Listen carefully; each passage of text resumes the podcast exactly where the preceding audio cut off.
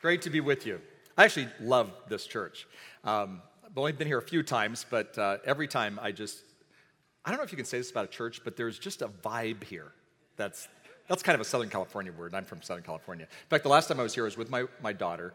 We were driving down Randall Road, and she said, Dad, what are those big green things? And I said, Well, honey, in, in America, we call that corn. And so she says, I've never seen corn. We live at the beach, so you don't have a lot of cornfields. And so this week I told her I was coming here, and she said, Oh, you're going to the place with a lot of corn.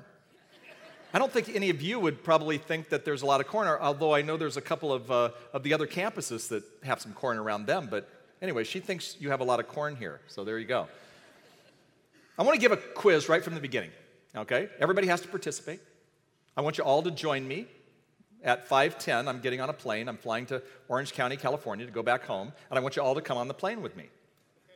Now, the beach is nice right now, although this weather is great. Sometimes I have to come here in the winter, and that's not uh, as good. But I want you to come with me, and what's going to happen is the flight attendant is going to welcome us, and she's going to say, Welcome. So glad you're here. We're going to celebrate. We're going to celebrate a great event. You're coming on this plane. Now, I need to warn you that there's a 35 to 50% chance that the plane is going to crash. How many of you would still get on the plane? Okay. Wait, but keep your hands up. Okay, about five of you. Okay. There's going to be prayer and healing for, for people over here if you'd like to be on the plane. You five, you go first at the end. But of course, we're not going to typically go on a plane if we knew we had a 35 to 50% chance of crashing.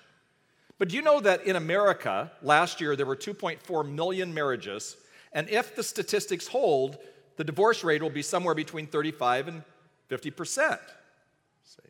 Now, when I got the call to come and speak to you on trends in marriage, at first I thought I'm a positive person. I don't want to go negative. And sometimes when you look at trends and you look at culture, you can go negative, and you sure can with marriage. I mean, that'd be easy. All of us could do that really simple. But what I realize is there's also some positive trends. So I'm going to whine for just a moment about some of the negative trends. But actually, I want to look at four trends that can help you if you're married or if you're not married. This isn't just about for marriage people. The reason is because I see students in here, I see some younger people, I see people who probably are single and you've gone through problems. And by the way, if you've gone through divorce or you're on your second, third, tenth marriage, you know what? These trends work these principles work, and they're actually taken out of the scripture, and they can make a difference. So we're not throwing anything at you negative. We're just simply saying, from where you're at right now, this works. And by the way, if you're not married, like I said, one of the problems that happens when we're not married is we, we don't have sometimes role models for how to do this, and I'm going to give you some models out of the scripture today, okay? Well, before I do that, I need to tell you about a husband and a wife who went to the doctor, and the husband hadn't been feeling well, and so he went into the place, and the woman stayed in the waiting room. And for an hour and a half, he was prodded and poked and tested, and blood was drawn. And then the doctor would go meet with somebody else and then come back. And I mean, he spent an hour and a half with this man. Well, the man was a bit stunned at the amount of energy and time. He then had to speak to the doctor and told him he'd been under a lot of stress and whatnot. So, a lot of information. The doctor said, I want to speak to your wife. And so the door opens, and the doctor just looks at the wife who's in the waiting room, who's wondering what's been going on, and says, You know, come this way. So the wife kind of walks in, thinking she's going to hear something horrible. And he sits down in the office. He said, Well, your husband is severely ill. And she kind of thought, Boy, I, I, I thought so. So now I'm going to give you a prescription that actually, if you follow this, I think he can be totally well in eight to 10, maybe 12 months. If you don't, I'm afraid he's going to die. Well, you know, I mean, think about this. You know, you're the wife of this man. They've been married for a long time. He said, Your husband's under a lot of stress. And what he's going to need is every morning for you to cook a warm breakfast. He says he likes omelets. And I know he gets up really early, earlier than you, because he told me that, but can you get up early and fix him his favorite breakfast? And she said, oh, I guess so. He's going to need a great lunch, and then at dinner, feed him his favorite food. I mean, just honestly, for the next year, just whatever he wants, feed him his favorite food. And I know there's a lot of stress in his life, so you're going to have to help the kids not put any stress in his life. So, no discipline for the kids, things like that. Now, you do the discipline, but don't put it on him because he, he works hard. I know he said you work too, but, but you know, he works hard, and so you're just going to have to take and remove the stress. Okay? And, and, and, and frankly, you can't be moody for the next year. Because if you're moody, you know, it's going to it's going to cause undue stress on him and he's going to stay ill. And then one last thing. He has a sparkle in his eye and he said, and you're going to have to please him in every way he wants. So anything he wants, you're just going to please him. You think you can do that? And the woman kind of nodded her head. So they walk out. She's stunned. He, the man can see her, wondering what's going on. They get in the car and she goes, Honey, he poked and prodded for a long time. What, what did he say to you? She thinks about it for a minute. She says, You're going to die.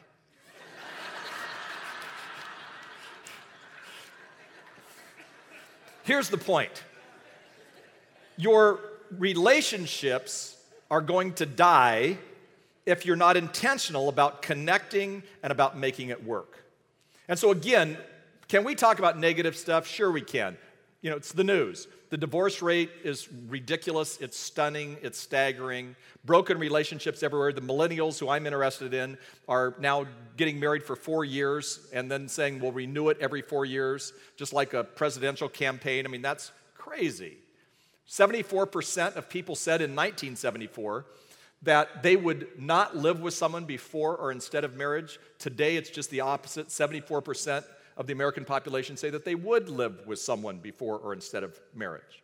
Cohabitation is changing even the way we look at trends in marriage because so many people today are cohabitating. But what's interesting about that, not talking from a biblical view, but talking from just a scientific view, that people who cohabitate, they get their divorce rate is higher once they get married. People who co- cohabitate have much greater chance of infidelity in their marriage and interesting enough, even though they were cohabitating, that once they get married, they say that their physical relationship is worse than the average person in terms of physical intimacy. Very fascinating. See. So the world is changing when it comes to even the way we look at it, but there are some trends that have been around for a long time, and these trends actually are from the Bible. Okay? And what I want to do is, is, is place in front of you a scripture that is probably, if you are married or if you've been to a wedding, a Christian wedding, pastor married you, a priest married you, you've been to some wedding, even if you're not married, you probably heard these words because these words are almost always said at every wedding. And so what happens is, is we hear these words, they're the words of Jesus, but when we hear these words, we kind of go, okay, you know, I've heard that, we've been there, it just kind of goes in one ear and out the other, but they're pretty powerful. And frankly, they also show us how we're to do marriage. What, what is the ultimate goal of marriage? What is the, in many ways, the ultimate definition of marriage? Now, again, many of us weren't raised in that kind of environment. I wasn't. My mom and dad were married for 53 years.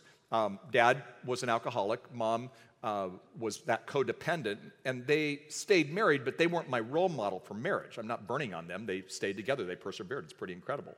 In fact, if you have a troubled marriage, the new statistic of this year says that if you persevere for five years, they've done studies on this, that if you persevere for five years, that 75% of you would say that your marriage is better off after five years for persevering. And I'm sure that that's what my parents did. God bless them for doing it. Not that that's easy. Kathy's family, on the other hand, my wife, her family is just plain weird. So I had alcoholism, she had weirdness. And, um, and, and her parents stayed together until her dad died. They were, that was 40 some years. And um, kind of same thing. They're, they're not who we're going to follow. So we didn't have that. Some of you do, some of you don't. But the scripture here is actually Jesus' illustration, I think, of an incredible marriage. And it starts in Matthew 19, 4 through 6. Now, again, Jim will exegete this much better than me. I'm not going to give you Bible study today. I'm going to speak on the trends of marriage. But this is the overall scripture that I want us thinking about. And it says this Haven't you read, Jesus replied, that at the beginning the Creator made them male and female and said, Now, this is where you hear it in weddings. For this reason, a man will leave his father and mother and be united to his wife, and the two will become one flesh, so they are no longer two, but one flesh. Therefore, what God has joined together, let no one separate. That's always in weddings. You say, well, what does that have to do with, with you personally? What does that have to do with you if you're married? What does that have to do if you're not married? Well, frankly, it's going to show us, I think, some, some trends. Before I talk about the trends and this scripture, because this is going to be the overall uh, place of where we're going, I want to talk about what I call the 1% factor. The 1% factor is something that the ministry I'm a part of is totally engaged in. What we're trying to do is lower the divorce rate by 1%. I'm going to tell you why. Because if we can lower the divorce rate in America by 1%, then we will affect 1.5 million kids every year who will not be in a home where mom and, dad aren't together, but where mom and dad are together. And we know that's better, even though there's struggles, there's issues. I'm, again, I'm, there's pain in life, there's complicated things. I'm not talking necessarily about that today. I'm talking about these trends to help you not be in that place. Okay. And so the 1% factor says that well, kids can thrive if they're in a home with mom and dad. And actually, I believe that in almost every situation, not every, but in almost every situation, that people can stay together if they'll do some of these trends if you're just thinking about trends here in the church, and your church does a great job here with this. But the trend would be teaching kids how to have right relationships. That's actually, you heard this last week if you were here. It's not just the job of the church, but it's also the job of parents to teach kids how to have good relationships. My parents never taught me that. They never proactively went after that. And so Kathy and I didn't really know what to do. We had a horrible first year. We talked about the D word all the time divorce.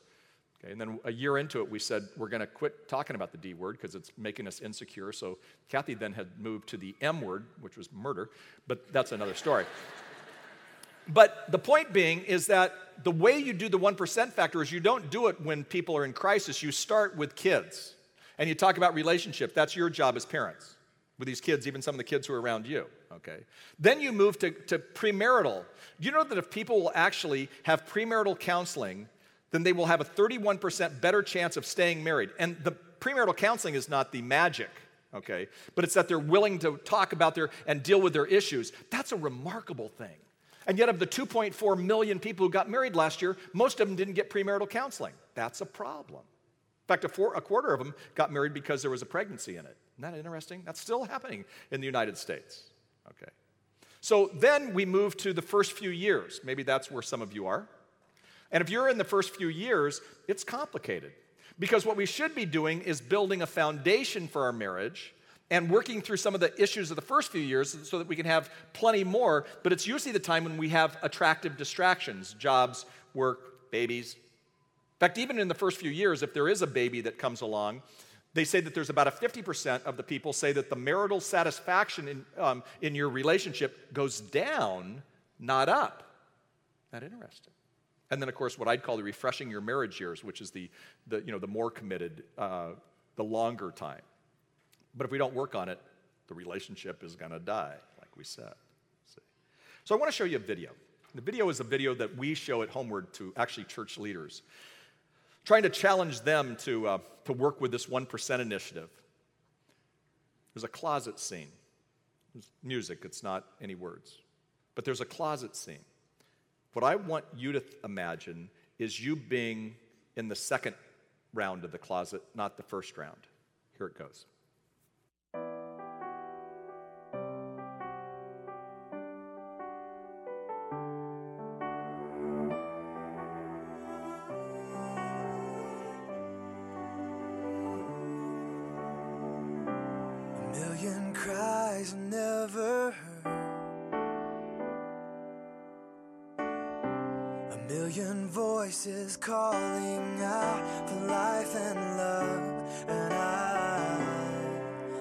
if I belong to you? What will I choose?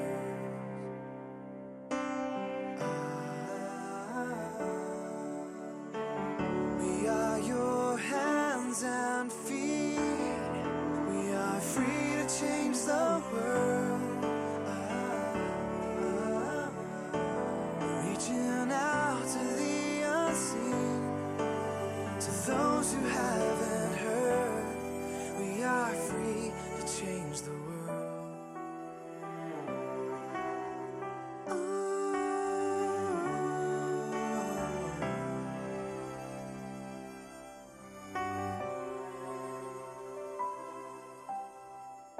We are your hands and feet. We are free to change the world. Ah, ah.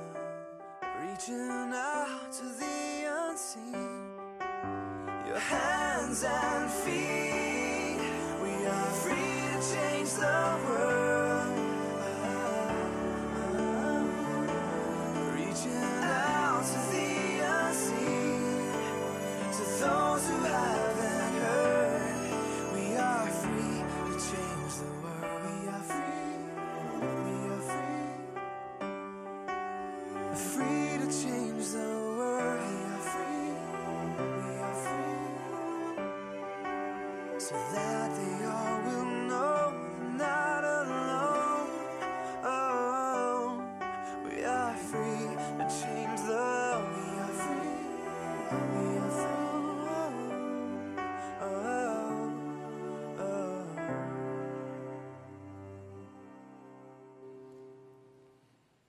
Pretty powerful, actually. I think that could have been me. Uh, Kathy and I were just celebrating, just in Italy—we're celebrating 40 years of marriage. Thank you. She says they are 12 of her happiest years. Now, we write books on marriage. We speak at marriage conferences sometimes together, and I'm telling you, it's hard. It's not easy. No one said it was easy. But for a lot of us, we get lazy when it comes to this, and we take the easy way out instead of the harder way out. But yet, the trends that I'm going to give you are very simple, almost an oversimplification today, where I give you a simple trend. I give you a simple trend that becomes a principle, but simple doesn't mean easy. You understand what I'm saying? Simple sometimes means that it takes discipline. I said from here a few years ago that there's pain in life, and it's either the pain of discipline or the pain of regret. That closet shows the pain of discipline or the pain of regret. And for a lot of us, it simply is a discipline. I don't know what we think needs, but I want to give you four trends that do. And now the interesting side to it is when Jameson and I had a conversation about this, and I came up with 20 trends with my wife. We were driving, and I said, Hey, I'm going to go back to that church that I like so much, and I'm going to speak about trends in marriage. I said, What do you think are some of the positive trends? And we brainstormed 20. I'm going to give you four, or you'd be here all day. We turned into a marriage seminar, okay? But some of them are actually even sexier, trends that I'm not talking about today. But I chose these four because I think they fit within the scripture that I had read to you, and I honestly believe that they are life changing, and you might be surprised with a couple of them. The first trend is get on the same page. Get on the same page. In fact, the Bible says, in uh, back to, to, to Matthew 19, the Bible says, For this reason, a man will leave his father and mother and be united to his wife. The focus here is leaving your past and being united to, his, to, to your wife or to your husband. Being united to your wife or to your husband means that you get on the same page. Huh, that's not always easy. About you, but you know, for Kathy and I, we thought it would be easier. We were both Christ followers. We were right out of college. We went, this is going to be great. We were involved in ministry. This is going to be easy. Huh. Not at all to get on the same page because we found pretty quickly that we had a difference of opinion on finances. We have it over the $1.31 thing. Kathy's a little bit more, shall we say, disciplined and organized. I'm a little bit less organized. And one night, it was 1.30 in the morning, and she was still balancing our checkbook. And I said to Kathy, what are you doing? I was asleep. What are you doing? You have to get up at 5.30 to go to work. And she said, Well, the checkbook isn't bouncing. I'm thinking it's hundreds of dollars, although I was a youth pastor, so it couldn't have been hundreds of dollars because I didn't have that. So I said, Well, how much is it? She said, $1.31. I kind of went, oh. So I did the dumbest thing you can imagine. I went and got $1.31 and I slammed it on the table. Now, I'm telling you that sleeping on the couch was not that bad, okay? In fact, some of us guys think it's like camping and it's kind of okay, okay?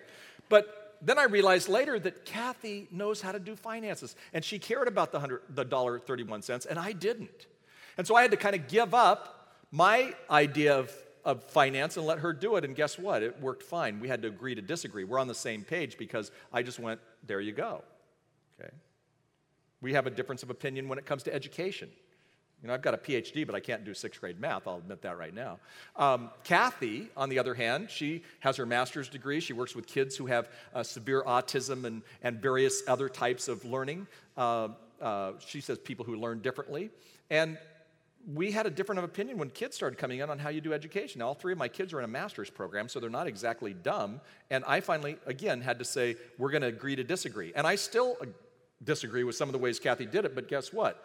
We went, we've got to be on the same page. So you can be on the same page without even agreeing on everything.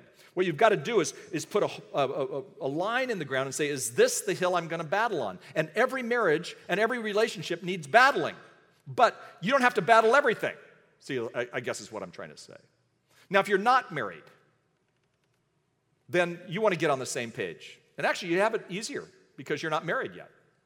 And what, is, what does it mean to get on the same page? We could talk about this all day, but basically, one of the things that it means, and the Bible says this quite clearly, is do not team up with unbelievers. That's the Living Bible. The other part of the scripture says, do not be unequally yoked. What does that mean?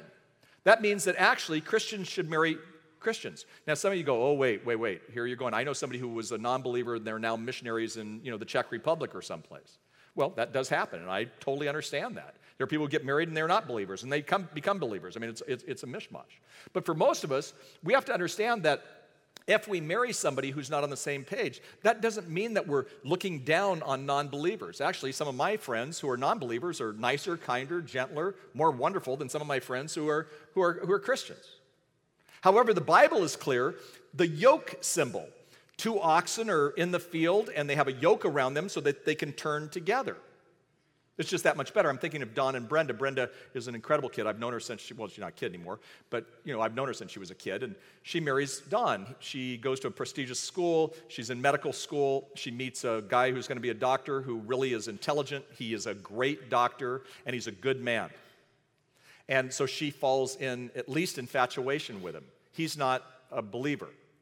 He's not a bad guy, but he's just simply not a believer. So he, she falls in infatuation with him. She then starts sleeping with him.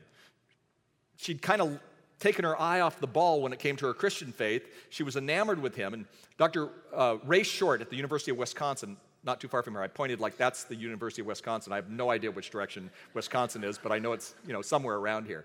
So Dr. Ray Short at the University of Wisconsin says, and, and people all agree on this, it's very fascinating as you kind of even think through culture and trends. But when couples come together, they are in infatuation for two years. They may say love, and it, puppy love, and it may be real to puppies, but it's still infatuation. He said after two years, that's when your, your love solidifies, okay? But what's fascinating today is when people start sleeping together, like Don and Brenda did, what Dr. Ray Short says is that it changes the mix for about three years. You can't tell if you're in love or in infatuation because you're sleeping together. I call it instant intimacy. And so, what happened with Don and Brenda was that they were sleeping together. She assumed she was in love with him. They got married pretty quickly. They ended up having babies. And so now they have two kids. So, I'm sitting with Brenda not too long ago, and she says, I have deep sorrow. She goes, You got to understand, I love my kids. And I'm going to stay in this marriage forever. And so her commitment will probably make that happen. She said, My deep sorrow is that my, the legacy of my parents' faith is probably going to end with me because my husband has no interest in it at all. And he's not an evil person. Okay? And my two kids are going the way of my husband because usually that's what happens with whoever the person is in that field. So, so Brenda has deep sorrow. Does that mean that she can't live a good life? Does that mean her husband is happy to have her at church? Not all the time, but, but you know, at church. Again, it's not a horrible relationship. But what I'm saying is, to you who aren't married, get on the same page. It will cause you great joy and less deep sorrow. If you are married, get on the same page. Just get on the same page. For Kathy and I, it's the scripture Ephesians 5:21. It says, "Mutually submit to one another out of reverence for Christ." And so it goes back to this whole idea that, again, what I'm trying to do is I, I don't have to win every argument. In fact, if I win an argument, then I lose the battle with Kathy. And so, and so it's more of a, of a we than it is of a, you know, she's the enemy type of thing or he's the enemy type of thing. So, so, so you get on the same page. That's trend number one. What we're finding is that people who have similar likes, similar interests, uh, Ray Short says, marry your next door neighbor. I mean, most of us didn't marry our next door neighbor. But the more you have in common, so what that means for Kathy and myself after 40 years, we looked at this as a trend that we're doing, is it meant we there were certain things we didn't even know we didn't like about each other or know we didn't have an interest in that, you know, the other did. So it meant we had to work on those things. So when Kathy comes up to me and she says, I'd like to take ballroom dancing, can I just tell you that I would rather stab my neck with a fork than take ballroom dancing? And so I said, Well, how often do we have to do that? She goes, Well, that's not very kind of you to say it like that. And she's all excited about ballroom dancing. I go, Kathy, you know that, that even people make fun of me when I dance at a wedding because I just don't have any kind of beat whatsoever. I mean, it's embarrassing. She said, I'd like to take it, but you know, if you don't want to, I mean, it's okay. I'll take ballroom dancing. So we do four lessons. I am the worst person in the ballroom dancing class. I just want you to know. I'm embarrassed. And when I'm embarrassed, my bald head sweats, my ears turn red. You know, the lady's saying, You haven't had much dancing experience, have you? I went, No, actually, no. You know, I just don't have the beat. So she said, If you'd like a private lesson, it would be $75. Kathy, before she could look at me, said, I think we need a private lesson. Now I'm into this thing for even more money. Guess what? Last week, we went ballroom dancing. Now, again, I'm 60 years old. I'm the youngest person in the ballroom dancing store or place. And I'm wearing something like this, and everybody else is dressed up. Kathy's looking pretty nice. She's dressed up. But you know what? I just realized was she wanted to do that. Was it going to kill me to go ball? Now, I don't tell a lot of my friends. I, no way would I say this in Dana Point, California, because I don't want any of my guy friends. I mean, I'm thinking about fuel. And those guys are not going to go ballroom dancing. I just it's a lousy illustration probably. They're going to they're macho. They're going to look at cars and things like that. But the same thing. If I was one, I'm, I do not ballroom dance or I don't know a whole lot about cars either. That's a problem with me. But if I did, then I would. Well, frankly, Kathy should go. You know, I don't really care about cars, but I'll come and hang out. You know, we like the sport. We like sports together. We go to games. We we go to the beach. We're beach people. There's a lot of things we have in common. So again, you get on the same page. But also, not only do you get on the same page, but the second trend is even more fascinating. And it's something we don't talk enough about at church. And that is, well, get serious about having fun. That's the trend. Couples who have fun together do well. Couples who don't play together don't do well. In fact, the Bible says, if you look at this trend from the scripture, the Bible says, and the two will become one flesh. That's the second part of Matthew 5. Now, what's fascinating about that is when we think of two becoming one flesh, a lot of times people like me talk about physical intimacy. And obviously, when two people come together, this isn't sex education time, but when people come together, two become one flesh. But I'm saying that couples who have fun together become one flesh. Much more. Laughter, play. But yet, there's a lot of people in this room including at seasons of my life, moi, where we didn't have that. And we didn't become authentic oneness because we didn't have play. One evening, my daughter Heidi is coming home, and she's been babysitting Scott and Anita. They were in my youth group. I was a youth pastor when I had hair. As soon as I lost hair, I went, I can't be a youth pastor anymore. And they made too many hair, no hair jokes. And Scott and Anita are wonderful people. They have four kids and beautiful, beautiful people. And Kathy and I are at the kitchen table for some reason, and she comes and sits down and she goes, I love Scott. I love Anita. They have four great kids. But they told me something that I'm like stunned by. So what? That you were their youth pastors? Because she sees us as like friends, not that we're the older ones. And she said, but then they said that you and mom were fun and funny one time? I kind of look at Kathy, you know, ow, just stab me right here, Heidi. And I thought to myself, you know, three teenagers equal no fun. No offense, teenagers. I know there's a lot of you in here, okay? So, what had happened was Heidi didn't see us as fun or funny, and probably she would have said, You and mom don't seem to have a lot of fun, or you don't seem to play together, and frankly, you know, that was our mistake, you see. So, the trend is that when couples play together, when couples have fun, it's a good thing. Now, there's a phrase, it's not in any of your notes, I'm not going to come up here, but it's a great phrase. It's about words. Words don't lead to connection, but connection leads to words. What I mean by that is, if Kathy and I are sitting at the kitchen table doing our finances, we're not going to say, oh, this was the greatest thing that's ever happened in our life. Or if we're sitting in bed late at night when it's too late, when we should be sleeping, and, and we're talking about our relationship and where it's gone south, or we're talking about problems. That's not like we then go, this has been the coolest time. I just, I just love you so much. No, but you know where it happens? Is when we play together. When we're beach people, so when we go to the beach together, when we go for walks with our dog, when we go on a trip, when we have long moments of romance. Yes, romance. See, playing together. And it always amazes me that it's the fun times where we connect, and when we connect, we have better words, is what I'm trying to say. So you've got to determine the fun factor in your marriage. Anybody who's married right now, determine the fun factor. I know this is an oversimplification, but what I'm going to say is if there's a fun factor in your marriage, your marriage is probably doing okay. And if you don't have a fun factor in your marriage, it may not be doing as well. The Bible says in Proverbs 17 22, a cheerful heart is good medicine, but a crushed spirit dries up the bones. A cheerful heart is good medicine. Now, that's not about being outgoing or being able to tell a joke because I, have, I am outgoing and I can tell a good joke at times, but the truth is, is that there are times when I have had a crushed spirit and that's not going to affect my relationship with Kathy in a good way. And so cheerfulness sometimes comes from playing together, from enjoying each other. I love, love what uh, uh, Leonard Sweet said. He said, For a marriage to sing and dance, for two people to make beautiful music together, they need to play, not work at their marriage.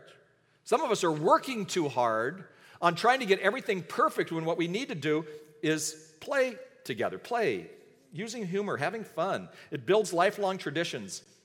Play opens up closed spirits. Play, yes, play can sometimes heal a, a marriage. You know, laughter is, is so uh, good, and people say laughter is good medicine. Anybody in here have a four year old connected to your life? Could be grandkids, it could be your own kids. Look at this. Okay, a lot of you. Do you know that the, a four year old laughs more than anybody else? A four year old, the average four year old laughs 400 times a day. That's every four minutes, by the way. That's why they're so goofy, and we all love them. That's a great stage. You know how many times you laugh? If you're an adult, you laugh 15 times a day. Isn't that interesting? In a book called Anatomy of an Illness, uh, writer named Norman Cousins, who was a, was a speaker at a lot of medical conventions and things like this, uh, his premise was that you could laugh your way toward healing. And he actually did. He had a story, he had a testimony of that, where he checked out of a hospital and watched a bunch of uh, old time movies in a, host- in a uh, hotel room, Hyatt Regency, which was less expensive than the hotel room, which was very interesting. Um, but, you know, it healed him. And I'm not saying that if you're on medicine that you should throw out your medicine. I'm just simply saying that laughter can heal. If laughter can heal you sometimes physically, I'm telling you that fun can heal a marriage in ways that other people may never understand. So here's two questions. Let me meddle in your life. How's the fun factor in your marriage? Sidebar, and then I'm going to get to the second one. If you're not married and you're in a relationship and you're and it's constant turmoil and constant struggle, then seriously, do you really want to then get married? Because at least in premarital, people a lot of times say, We have so much fun, we're best friends, you know, we play together, we do all this stuff together. Well, that's why they like each other. But if you're already burdened, then, you know, there you go. But how's the fun factor if, in your marriage? Now, the second question is this if, you, if the fun factor isn't very good, what are you willing to do about it? You know what we don't want to do, and again, this I'm, I'm using this scripture as a preface to where I'm going today when you talk about trends in marriage. But uh, the fact is, is we know what to do a lot of times. We just simply don't do it. Now, when it comes to having fun, every one of us want to have fun. And we want to have a cheerful spirit instead of dried bones that's crushed. But in order to do that, there's probably something that we need to do. John Gottman, who's the leading marriage researcher in the world today, he's out of the University of Washington up in Washington State.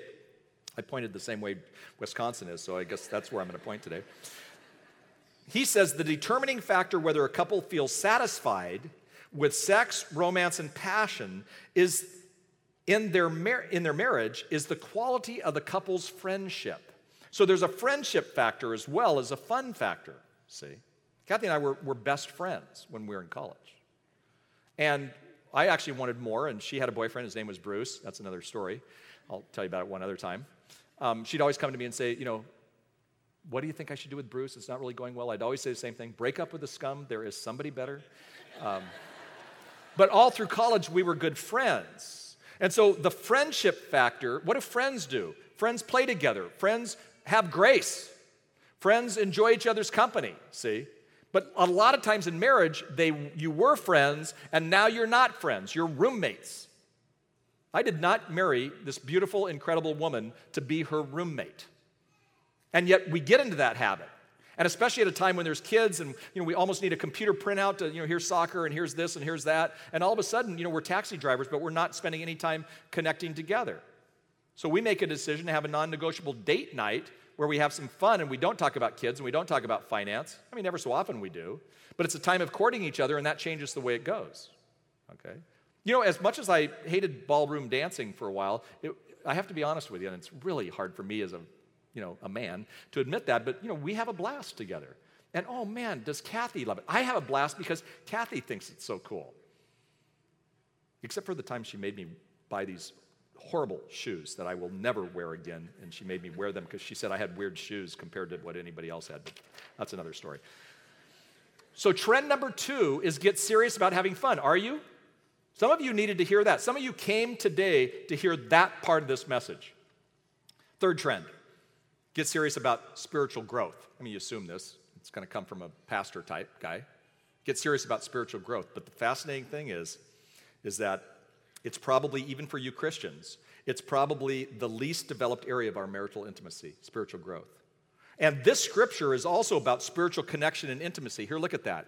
Therefore, going to the second sentence, what God has joined together, let no one separate. So, in other words, you're no longer two, but you're one flesh. That's what marriage does. And now, what God has brought together. But for a lot of us, we live our marriages as if God is only sort of present or he's sort of, you know, on the side somehow. Now, here's the incredibly good news about this trend.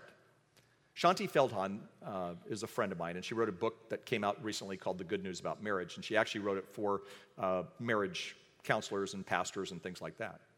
And she's come up with a fact that all of us would probably say that we hear that the marriage trend, if you would, is about 50% divorce rate. Okay? But what she's saying is no, it's not among Christians. But what we've also heard is that Christians have the same divorce rate as non Christians. So I'm with Shaunti a couple years ago, and with her husband Jeff, and, and Kathy and I are sitting talking about this, and she said, I think it's wrong. And she's a researcher, graduate of, of Harvard, master's degree in, at Harvard. I said, Well, let's talk to George Barna. George Barna is a good friend of mine. He's the researcher who came up with this. So we're at a conference uh, after this, and I put George and Shaunti together, who are these two researchers who I read and I respect and are probably been, if not quoted, they're being used in the trending now. I'll tell you that much, both of them. And Shaunti asked George this question. She says, George, what was the question you asked when you asked if they'd been divorced or not? And he said, Oh, I asked, Are you a Christian? Well, Shaunti changed the words. And Shaunti's question to people was not, Are you a Christian? but do you attend a worship service two times a month? See, the difference was everybody in America says they're Christian, but they don't live out their faith necessarily, or maybe they, they are Christian because they think they're an American. Okay. But the fascinating study was this Do you attend worship services? So if you're worshiping together, listen to this the percentage rate changed 15%. That's huge. So, what the trend says is that if you're getting serious about your spiritual growth and you're coming to worship service, you get a check for that, that you're attending to worship services, that it's gonna, uh, it's gonna change it by that much. So, what Shaunti's saying is no, the, the, the, the statistic has been wrong that we've all been quoting. Very fascinating. So, worship services, see. I mentioned a year ago this a little bit in a message that I gave here, but get serious about your spiritual growth together. I mentioned it just a moment ago. As many of us, for many of us, I should say, it's the least developed area of marital intimacy, spiritual. It was for Kathy and me. And at times it still is. Why? I mean, we're in ministry. We believe what I'm saying, and I think you believe it, but we don't do it sometimes. So we're at a HomeWord event. HomeWord is who I work with. And this man named Dave Stoop, who's one of my heroes, is speaking, and he, he blows my mind. He says, divorce rate is about 50%. Okay. He said, however, there's a new study out of Cornell that says if you pray together daily or at least regularly, that there is a 1 in 1,100%. Unbelievable. I mean, that would take marriage counselors out of work if we just started praying together. I went, wow, that's amazing. But then he went further. He said, You got little cards on your table, and if you're willing to commit to daily prayer together, he said it could be a minute, 30 seconds. You could, if you feel uncomfortable praying out loud, just hold hands. But would you be willing to do that? And I watched Kathy start filling it out. So I go, She's going to fill this thing out to make that commitment. She, he says, I want you to fill this out, and then I'm going to mail it to you in six weeks and see how you're doing. So we both filled it out. And we put it on a table, like a table where your communion tables are. I want to tell you, it's been magnificent. Has it been easy? No, I've fallen asleep in the middle of a prayer. Um, you know, I, some of the prayer time is boring. I don't remember what I ate last week, but you know, it nurses me for the day. So some of our prayer hasn't been. We know we're not walking six inches off the ground. We've had to pray when we're mad at each other. But I'm saying that if you would be willing to pray regularly, you would get serious about spiritual growth. You who are Christian, and I mean, you who are married, and you who are not yet, as you get married, this is a big ingredient. One out of 1,100 compared to one out of two? I mean, this is amazing trending stuff, frankly. I know that some of the trending, because I've listened to some of your podcasts, and by the way, they've been amazing during this thing, and we're talking about culture. Culture is somewhat negative, so it can be negative. This is a positive trend. It's simple, it's not easy. You try to figure out how to do that discipline. We're asking for a minute of your time, and yet it's hard sometimes. Life's complicated, I understand. Then for Kathy and I, during this season of kind of getting serious about our spirituality, we end up um, going to a, a, couple's house. And uh, we've always kind of struggled with the spiritual stuff together. Easy to do it with others, but always harder for us to do it together. And we bought a book once and we did it great for four days, but it was supposed to be every day and it never worked. And then we kind of got rid of that book. And then we got rid of another book because we thought it was the first book's problem. And um, not our problem, of course. We're at this couple's house, and I said to him, What do you do for spiritual growth and intimacy as a couple? I mean, this guy's like now in his 80s, his wife. And he said, all proud. He said, We actually get together for our spiritual time 20 minutes a, a, a week. And I went, A week or a day? Because I'm thinking, you know, he's a spiritual leader. Of course, they're going to do it. You know, 20 minutes sounded wimpy per day if you're like the spiritual guru. And he said, No, 20 minutes a week. It's great. He's all like all proud of it. So we talked about other things. We get in the car as we're backing out of the driveway. Kathy looks at me and she goes, You know, Jim, I'd really like to commit to that 20 minutes thing. See, she had a real desire for spiritual intimacy with me, but I wasn't necessarily taking the lead. So I said, I can do that as long as we don't have to go do a Bible study. I mean, I'm not saying Bible study, I love Bible study, but I don't want to add a huge Bible study. She goes, That's fine. Scripture, story, typically she reads it to me devotionally. And then we pray together. That's our 20 minute thing. And I'm here to tell you that I believe that the anointing of God in our marriage and with our children, and actually in my ministry, has changed when we started doing what we call our closer time. And we even laugh about it because we were telling some people this, and then some guy said, Write a book. So I wrote a book called Closer with Kathy. We wrote it together. It's the only book we've ever written together. It's funny because we actually fought a little bit about writing the book Closer together because she would have a different opinion than mine. But that's another problem. So we write this book together, and it gets sent out. It's the best selling marriage devotional now in the country. And I, I, mean, I get all, I mean, I've written a bunch of books, but the fact is, is that's the book that gets the most stuff. And no one ever says, you did a good job writing. They just simply go, we love the 20 minutes. And it mainly comes from women. That's one of their deep desires. So, men, some of us need to buck it up. You don't need a book to do that, but it's spending 20 minutes a day, or a week. So, what I'm asking you to do is get serious about spiritual growth by literally investing a minute or two a day praying together and 20 minutes a week. You can do that. Sometimes we ask you too much, too hard of stuff here. Not here, but you know, we Christian types, leader, speaker types. I'm just saying, invest that way, get serious about your spiritual growth. It will change something.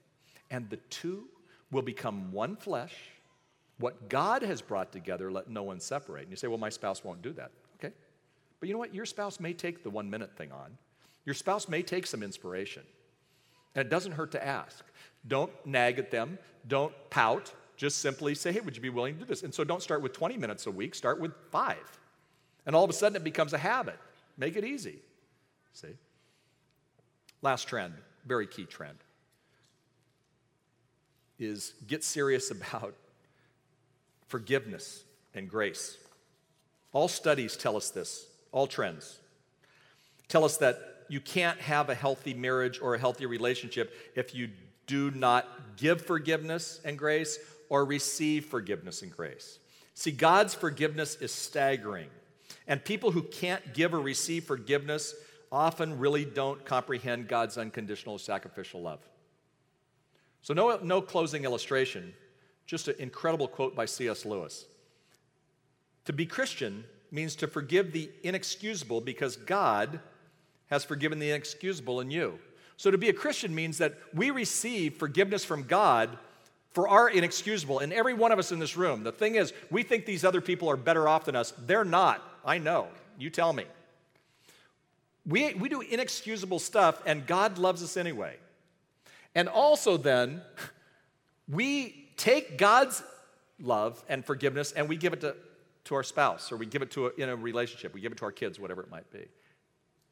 The Bible says that God demonstrated his love toward us in that while we were yet sinners, Jesus Christ died for us. In fact, the summary of that verse is in Colossians 3:13. Forgive as the Lord forgives you. If you're pointing your finger and blaming your spouse, your ex, your boyfriend, your girlfriend, remember that there's three fingers pointing back at you. And as Martin Luther said, I can't do anything about birds flying over my head, but I can let them, I can have them not build a nest on my head. And some of us have bitterness and resentment because we're not willing to forgive or we're not willing to receive forgiveness. So, my closing illustration isn't me. My closing illustration is, your illust- is what you're going to do right now. In a moment, Eric's going to do a great job of describing to us communion.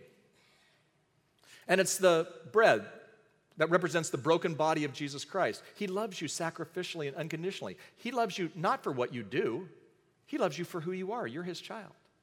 And the only way for us to love someone with forgiveness and grace is to take that and accept the forgiveness and grace from God. And then He's going to talk about the cup. That's the blood of Christ shed for you. Jesus Christ hung on a cross like a piece of meat, I'm sorry. And he bled and he died so that you and I might have life eternal and life abundant. And so when we talk about the trends in marriage, one of the biggest principles or trend is that we have to give forgiveness, but you're not going to give forgiveness if you don't receive the forgiveness of God. It's going to block and then it's going to bubble up and it'll just be negative, negative, negative. Hey, I don't deserve to be forgiven. But I find myself being arrogant. And in my arrogance with Kathy, as I say to God, forgive me my sins, and then I don't want to give, you know, forgive Kathy. Well, my sins are a lot bigger than her sins. And yet, why am I not willing to forgive her when God is forgiving me? And God is showering me with grace. That's the good news of the gospel. If you've never made a commitment to Jesus Christ, there would be some out there. This would be a good day to do that. Because if you are going to try to white knuckle a relationship or you're going to try to white knuckle a marriage, it is not going to work. And so there's simple trends, four of them that I gave you today. Not easy, but simple.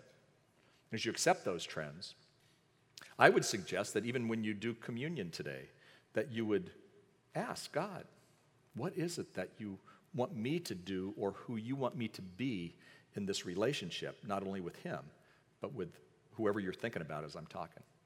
Almighty God, thank you so much for these men and women. And thank you for the privilege we have to come to your table. So even though we're going to be in a line and somebody's going to pass us bread and say, This is the body of Christ, etc., etc., God, may this be a moment where we come closer to you.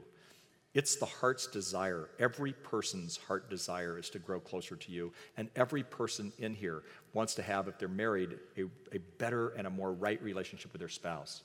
And Lord, today we saw that. Thank you for the illustration of your words. So bless this time. Use it in the name of Jesus Christ. And everybody said,